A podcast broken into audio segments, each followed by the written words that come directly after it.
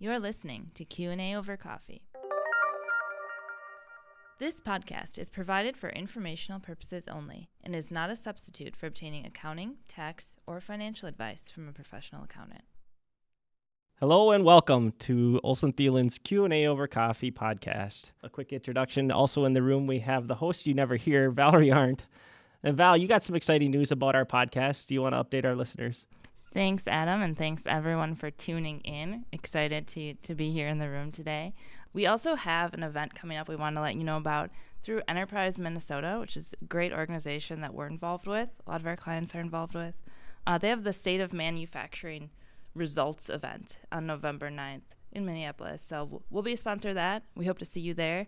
You can catch a live version of our podcast there at the event. Adam's going to be there. I'll be there.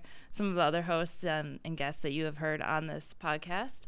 Uh, so if you want to talk to us a little bit about what you're seeing in the, the industry as a manufacturer, uh, come and see us at the event.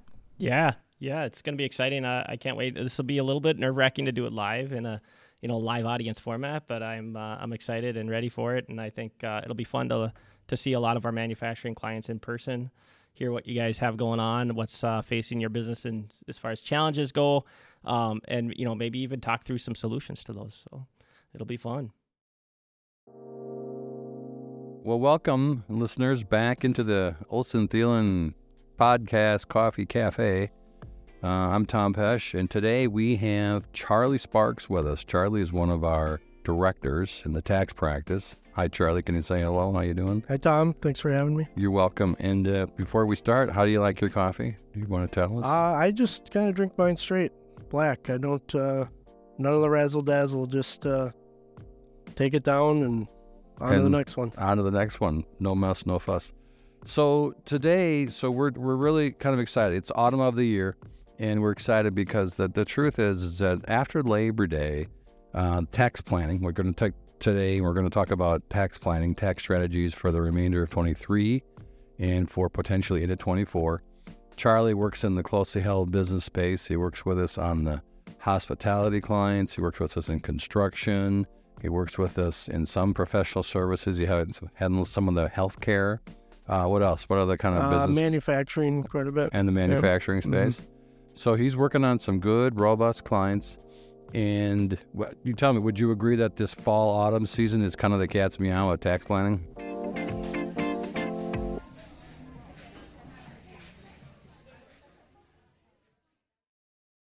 Yeah, actually, I'll steal a quote that I've heard you say many times over the years that, you know, November and December are the most important months of the year.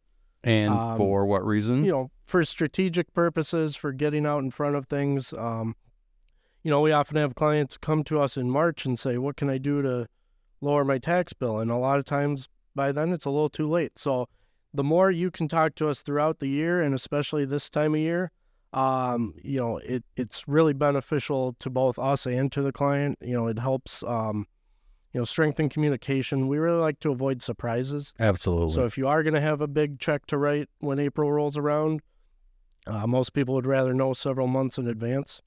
And, and personally, as a practitioner, this is also the most fun time of the year for me. So well, I, I think it's fun time of the year, but I, I think it's the time of the year when you can do lawful things to reduce taxes. We're going to talk about what those are in a minute.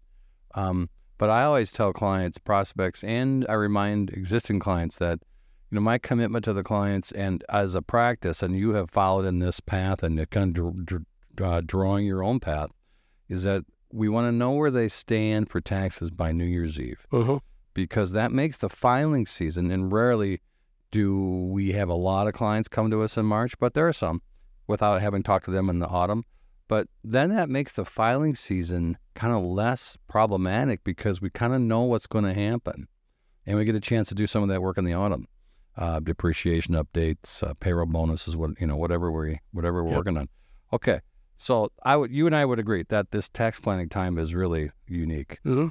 All right. So, with that being said, let's talk a little bit about some of the details. So, as we come up on the end of 23, uh, we've got basically November, December left, rounded somewhat. So, 60 good days. So, what are, what uh, typically when you're working with clients, Charlie? What are you what are you working on for the end of 23?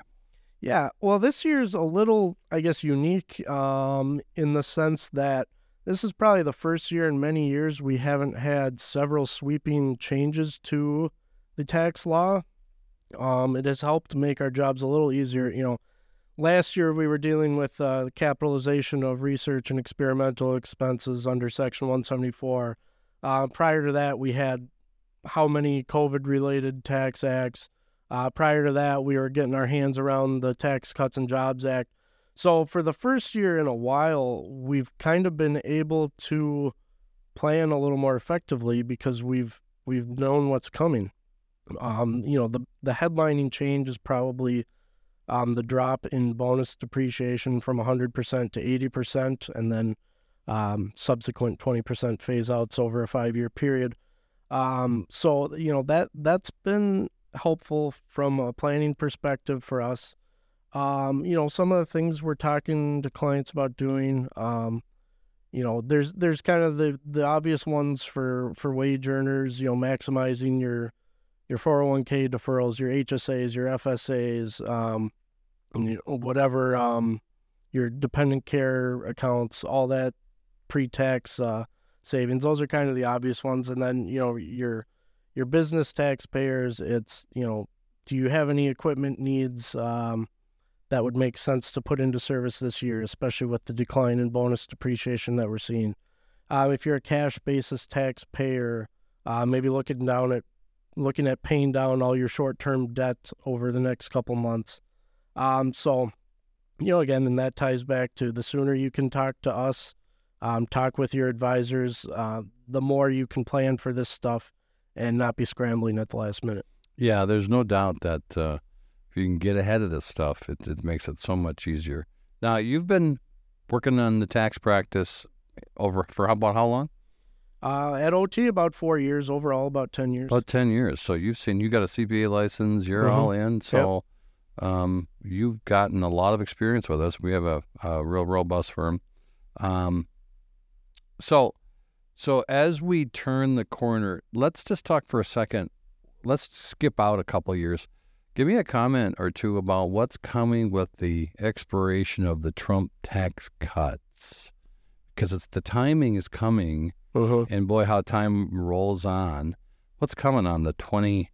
Was it twenty twenty five? Yeah, so at, so at December 31st, 2025, a number of the, I guess, uh, yeah, the Tax Cuts and Jobs Act, or as you referred to it, the Trump tax law, um, a lot of those changes are set to expire.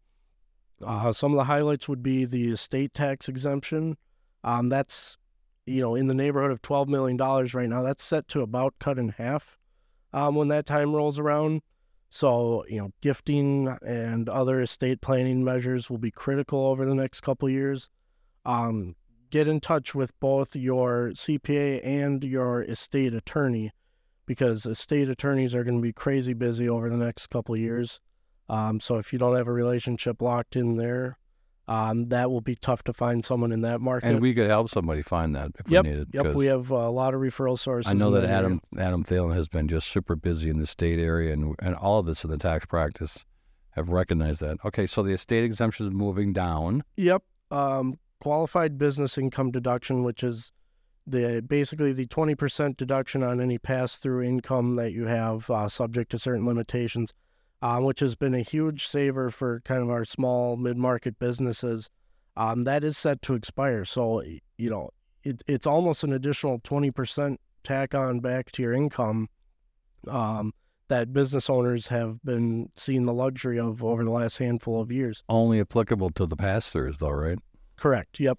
Yep. Which is um, which the purpose of that Huh. was to equate that pass-through tax with the C corp tax. Yep, exactly. Yeah, the uh, the the Trump law essentially lowered the corporate tax rate from a maximum of thirty five percent to a flat twenty one percent. So the idea was to more or less get pass through owners on similar footing uh, to those corporate. I Businesses. always find it interesting to know why things are the way they are. In our training courses that we do, either at the Minnesota Society or the AICPA, they oftentimes uh, uh, explain to us why. It's oftentimes interesting to see where the Congress is going. This is a perfect example because of the tax rate change in the C corps. They had to make parity with the S corps. I thought that was really when that law down came down And it's interesting to note that they put a sunset on these provisions Uh-huh. because of the the Congress congressional budget Yep. scoring. Mm. Okay, so what about state taxes? Yeah. So another one of the highlights of that Trump tax law was the maximum ten thousand dollars state and local tax deduction.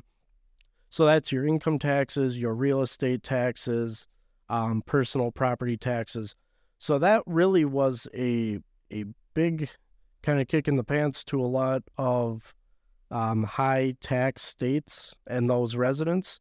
Um, you know, including a lot of our Minnesota resident clients um, you know, Minnesota having a top tax rate of close to 10%, um, losing the ability to deduct most of those state income taxes on your federal side was a big loss for a lot of high income earners. So, so just to understand that, on your personal tax return, there's a what they call a Schedule A, and in that Schedule A is a section to deduct taxes, real estate, withholding, uh, auto licenses, but that's capped out at ten thousand, Right. which is not a lot in the state of Minnesota. I mean, doesn't take own- much to hit. if you own a home, it's you know automatic three four. Withholding is automatic three four, and pretty soon you're there. Um, so, what did the states do to work around that? Yeah, so numerous states, Minnesota included, um, have enacted what they're calling a PTE tax, a pass-through entity tax. Um, and what that is, um, if if you own an S corp, for example, and you or any pass through? any pass through, yep. And you have Minnesota source income from that pass through, you can make an election at that business level to pay income tax at the business level. And and what that does is essentially shift that tax burden from previously being paid by the individual to being paid at the business level. And this is just state tax, right, not federal. Okay, there's Correct. a distinction because we don't want our listeners to get confused. Yeah, so it's yeah. a state tax. Okay. Yep, pass throughs in most cases aren't paying federal tax, um, barring certain exceptions. But yeah, so so if I'm a Minnesota pass through business owner, historically, uh, what happens is I get a K one from that that business, and I pay that tax to Minnesota at the individual level personally. Now, if that tax was upwards of ten thousand dollars, all of a sudden I'm not getting a federal benefit for that tax. So now if I pay that at the business level, I can deduct that on the federal level on that business, and it essentially is a workaround to that um, state tax deduction limit on your federal Schedule A. And it reduces your federal income, Yep, exactly. reduces your federal tax. Yep. So you know, it, it's for for top earners can be a, upwards of a thirty percent benefit. What's not to love? Um, yeah, exactly. So it was, and you know, it's uh, it was enacted by the states in response to the uh, federal law changes, but the IRS has more or less signed off on it and said, yeah, this is a perfectly, perfectly legal uh, maneuver, and um, it has been a huge, huge benefit to a lot of taxpayers. So um, my recollection is that um, when we have like, I've got a handful of clients that do business in multiple states. We kind of got to go through the list. And in one case, it was like 32 states. You got to go through and figure out where the pass throughs are applicable. And by and large, most of them have the pass throughs. Uh, some states don't have income tax, so that doesn't apply. But you kind of got to be careful. If, if so, if our listeners are thinking, well, I do business in 10 states, and maybe you know, eight of them have a pass through tax, and this this pass through payment would reduce that pass through tax.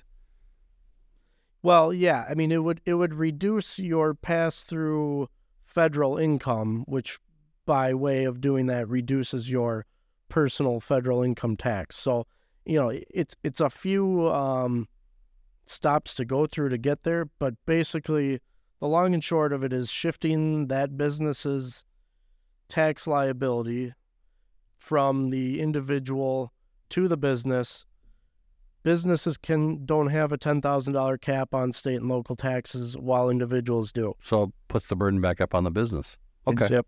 that's cool. That I think I, I just had a client in this morning, and I told him I said probably some of the best Minnesota legislation we've seen in a long time, given the um, fairly aggressive nature of Minnesota tax policy. Yeah, it's not often we get taxpayer friendly legislation out of Minnesota, but this this, this was, it. This Yep. was one of Yep. them.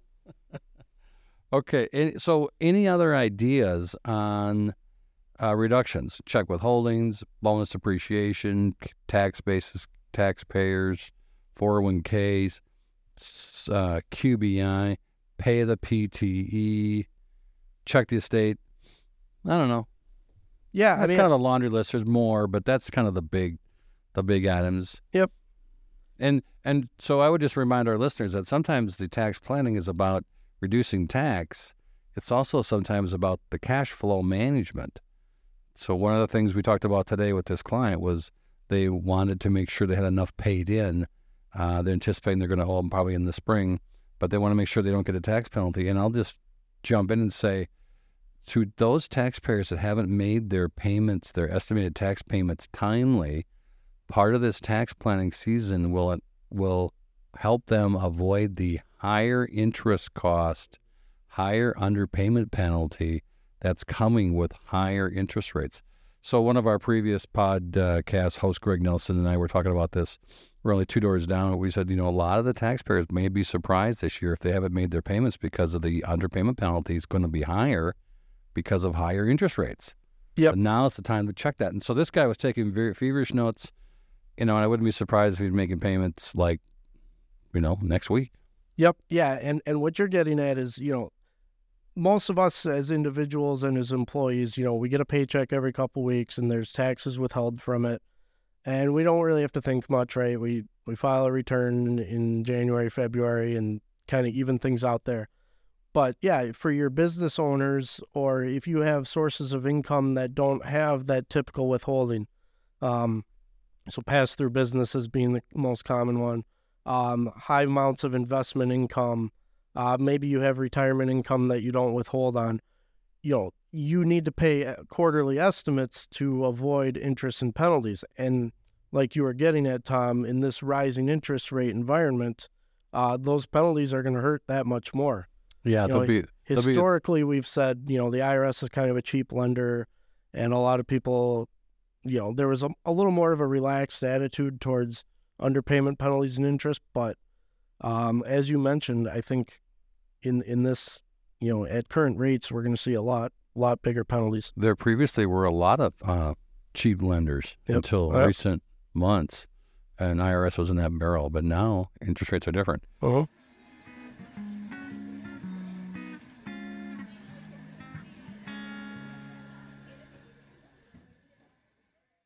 Okay, now let me ask you a question. So, you know, oftentimes a lot of our taxpayers are very active, and our practice has a lot of people that are always doing deals and stuff. So when when somebody comes in, like I've got right now, I've got a client that's um, got some real estate pending. Um, we've got one of the clients is going to um, potentially sell the business. We got another guy doing an acquisition. So if somebody is going to be realizing significant taxable income or an event in the fall of this year, and in two cases, they're trying to get these deals closed by the end of the year. What are the buttons we should have them be pushing, or what should we be talking about when we have an event that has significant taxable income?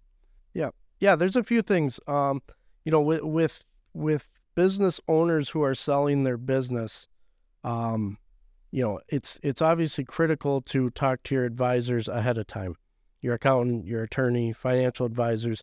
Um, one of the big thing we see with our businesses that sell is the concept of an asset sale versus a stock sale. Um, you know, buyers are typically incentivized to do an asset sale.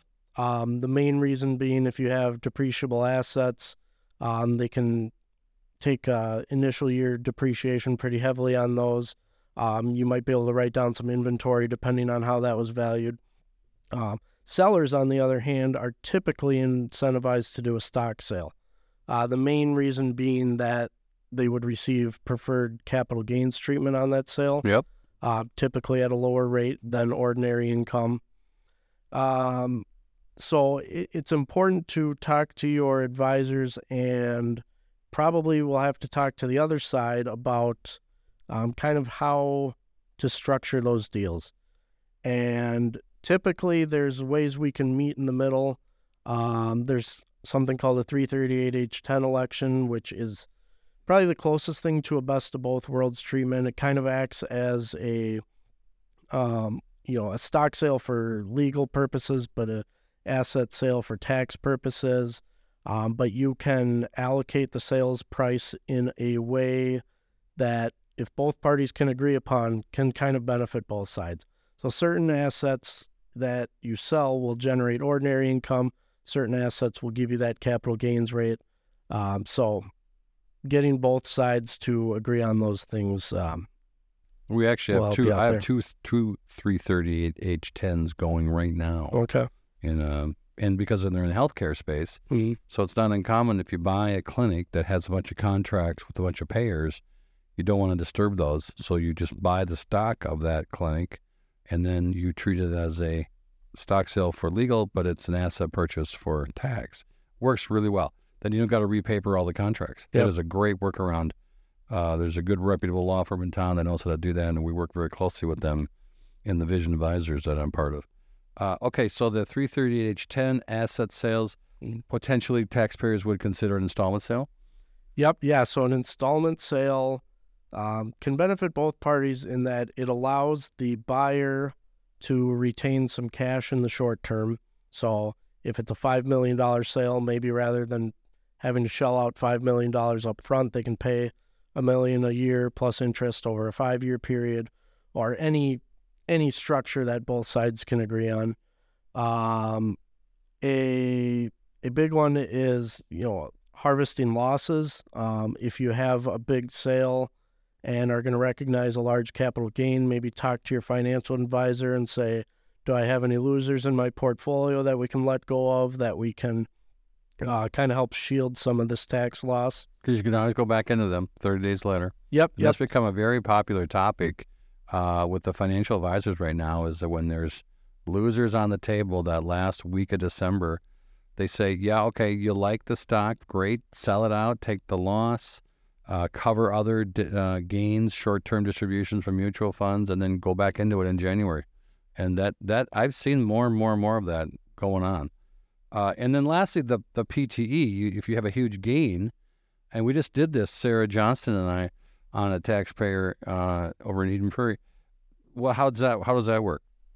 Yeah, so you can make a PTE payment based on the amount of gain that you're going to recognize on your business.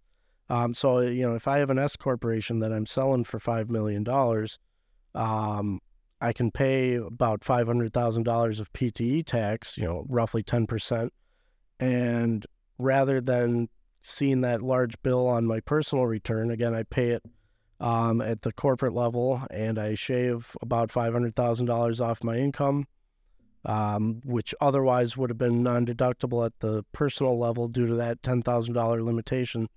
So, yeah, the PTE applies to ordinary income and uh, you know capital gains that are derived in the course of business. So a five hundred thousand dollar PTE might save at thirty percent. Let's see, quick math: three times five, one hundred fifty k federal tax. That's real money.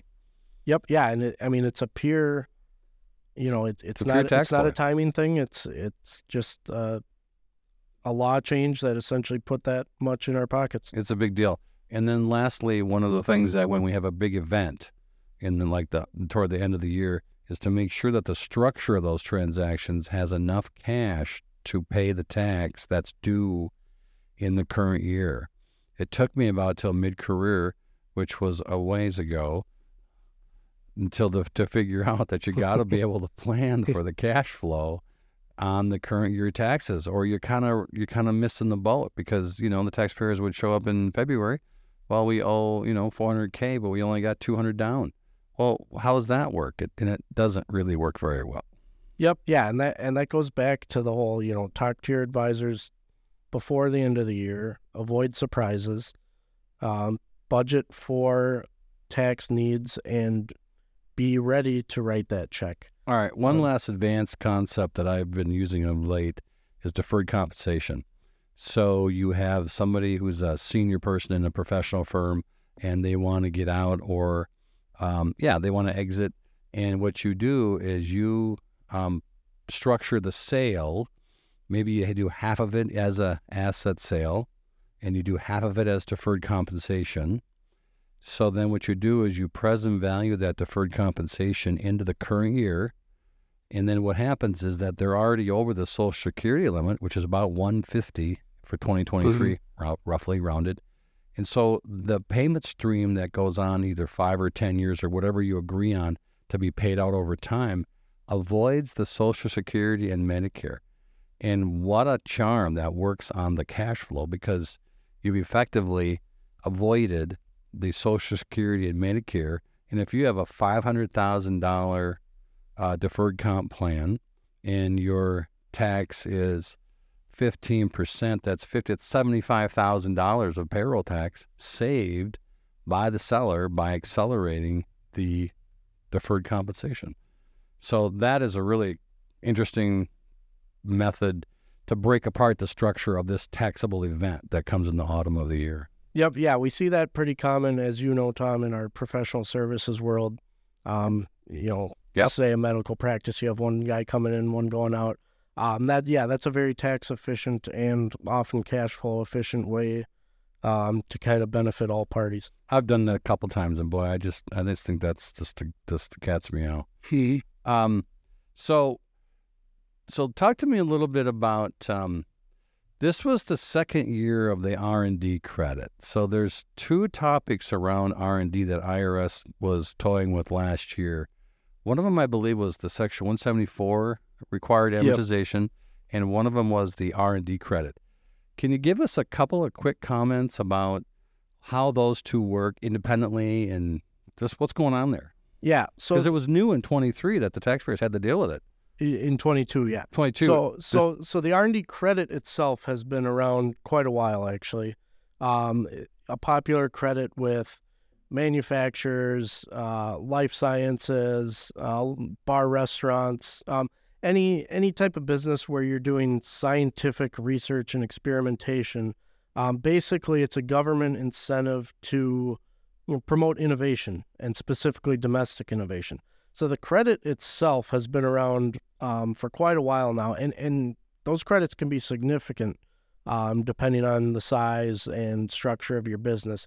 Um, the other item you and it, touched the, on the credit on that, so it's it's a percentage of the qualified expenses yeah. And my recollection is that there are other people that do the credit calcs, but we think we know it's about what seventeen percent ish or so. Yeah, yeah. I mean, depending on various factors. So if you had a hundred thousand dollars in tinkering expenses, and you had a, just for a discussion a seventeen thousand dollar credit, that 17 percent credit, that's seventeen thousand that gets treated as withholding on your personal return. If it's a pass through, it passes out to you personally. Yep, yeah, it's a direct reduction of your tax. So it's not a deduction, it's a credit which and dollar for dollar reduces your tax. And as we know from past history, credits are very very valuable. Yep, yes. Yeah. Um, the other item you were you were uh, alluding to is um, section 174, the required capitalization of research and experimental expenditures. Um, so that provision actually dates back to the beginning of the Tax Cuts and Jobs Act. So back in December of 2017, we passed this Tax Cuts and Jobs Act. Um, there's a lot of taxpayer-friendly provisions. Um, some of them we've touched on: qualified business income deduction, uh, lowering of maximum tax rates, um, other you know other items that, for the most part, um, were taxpayer-friendly.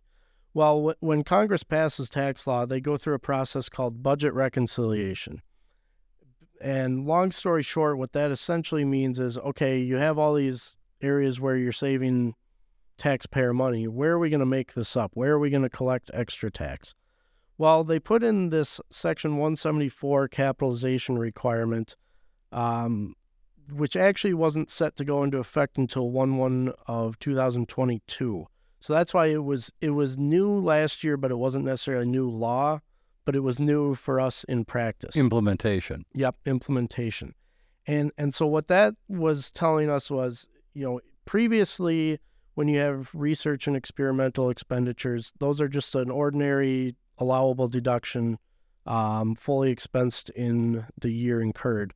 Now, what they're saying is if you have these research and experimental expenditures, you are actually required to capitalize and amortize them over a five year period. So, you know, it, it's a timing difference, but it did put a lot of companies in a cash crunch. Um, and, and one point of clarification that I think a lot of people get confused on is that technically these are expenses are not exactly the same as what's eligible for the credit. Um, section 174 actually has a slightly wider reach than Section 41, which is what governs the credit. Um, so, you know, if you have a million dollars of expenses that are eligible for R&D credit, you might have 1.2 million of capitalizable expenses. Um, you know, it's the type of thing you don't really know until you take a deep dive, you know, into your your income statement and kind of analyze what your expenses are. But you know, th- this is a a provision that while it does, you know, theoretically even out over a five year period, a lot of our our clients were kind of put into a little bit of a crunch uh, to pay their tax bill. And I know that you and I worked on a client together, and we did a little five year simple spreadsheet, and over time, um, the credit proved to be very valuable, but you just Mhm. have to kind of be patient. Yep, a, a lot of people have come to us and said, you know, sh- does it should I forego the R and D credit because I'm gonna, you know, have to capitalize all the expenses? And we say, well, first of all, those are separate concepts. So just because you forego the credit doesn't mean you don't have to capitalize the expenses. And the difference between the credit and those expenses that the credit is a permanent benefit. So if you decide to forego an R&D credit where you're eligible, you are permanently passing on tax savings. Whereas when you have to capitalize these expenses under 174, that's just a temporary hit that you have to take. So, you know, yeah, if you if you really put it on paper and and look at the dollar impact, um, you're you're generally not going to want to forego an R and D credit that you're eligible for. Again, like we said, credits are very valuable. Mhm. Okay, so kind of the last topic, uh, bracket management, and as we know uh, from the tax practice, from from tax planning, tax planning can be multi-year, especially for the retirees. But in the current year, 23, 24, so bracket, describe just briefly, because we're almost out of time, what does bracket management kind of mean? Yeah, bracket management is kind of the idea of smoothing your income over over multi-year periods to uh, maximize, or I should say, minimize how much you'll pay, maximize your after-tax um, income. You know, a lot of times it's so easy to focus on, all right, I want to drive down my income this year as much as possible. Well, you know, if you're only in a, a 12% marginal bracket this year, you might actually want to take some income into this period that would otherwise be paid, otherwise be taxed next year at maybe 37%. Um, so, you know, the, the, the crux of what we do is kind of the idea of time value of money.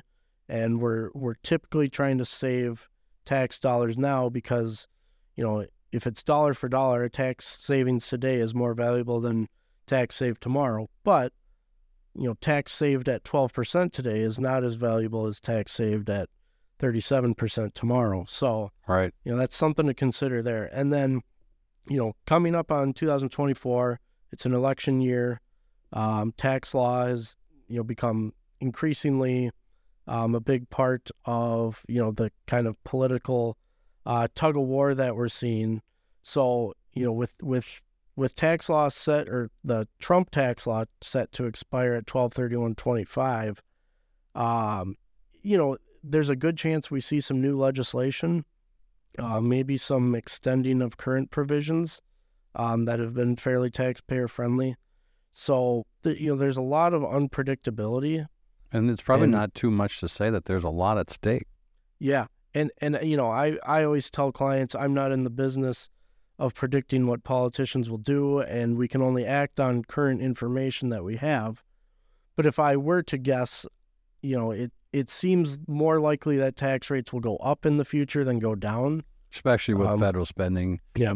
we've got multiple um, requests for different parts of the world. There's a lot of stuff currently in Mhm. the southern border. There's a lot of money that the Congress is trying to find a way to find, and likely it'll come from taxes. Okay, all right. So I think that's about all the time we're gonna we're gonna have for today. The, the, these are just great great ideas, Charlie, that Yep. you've brought to us about tax planning. Um, you know, it's an important time of the year. I'll just say that again, kind of in sum. And uh, it's important that our listeners, you know, find a way to call their practitioner or seek advice about what they can do to still change their taxes. I mean, Olsen Thielen, we'd love to help them, help them um, manage their taxes down. There's a lot of things we can do. You know, I've I've said over the years, I'm almost certain that if you put us in a room with some taxpayers, entrepreneurs, I'm certain we can move their taxes down on Yep. a reasonable basis. So I'm I'm confident that that still exists. There's a lot going on in the tax area. Yep. Agreed. Okay. Hey, one last comment. You're on a, um, a Mankato State, a Minnesota State graduate, right? I am. Yep. Yeah, you and I together. Yep. But I think, as somebody pointed out, there was a long time between us, Yeah, just So- a few years. just a few years. Okay, so Charlie, thanks for coming in. It's so good to see you again, and we look forward to working with you more on on tax topics. All right. Thanks a lot, Tom. All right. Check out all of our Q&A over coffee episodes on the Olsen Thielen website. This is also the place you can go to be notified of any new episodes and submit your suggestions for future topics.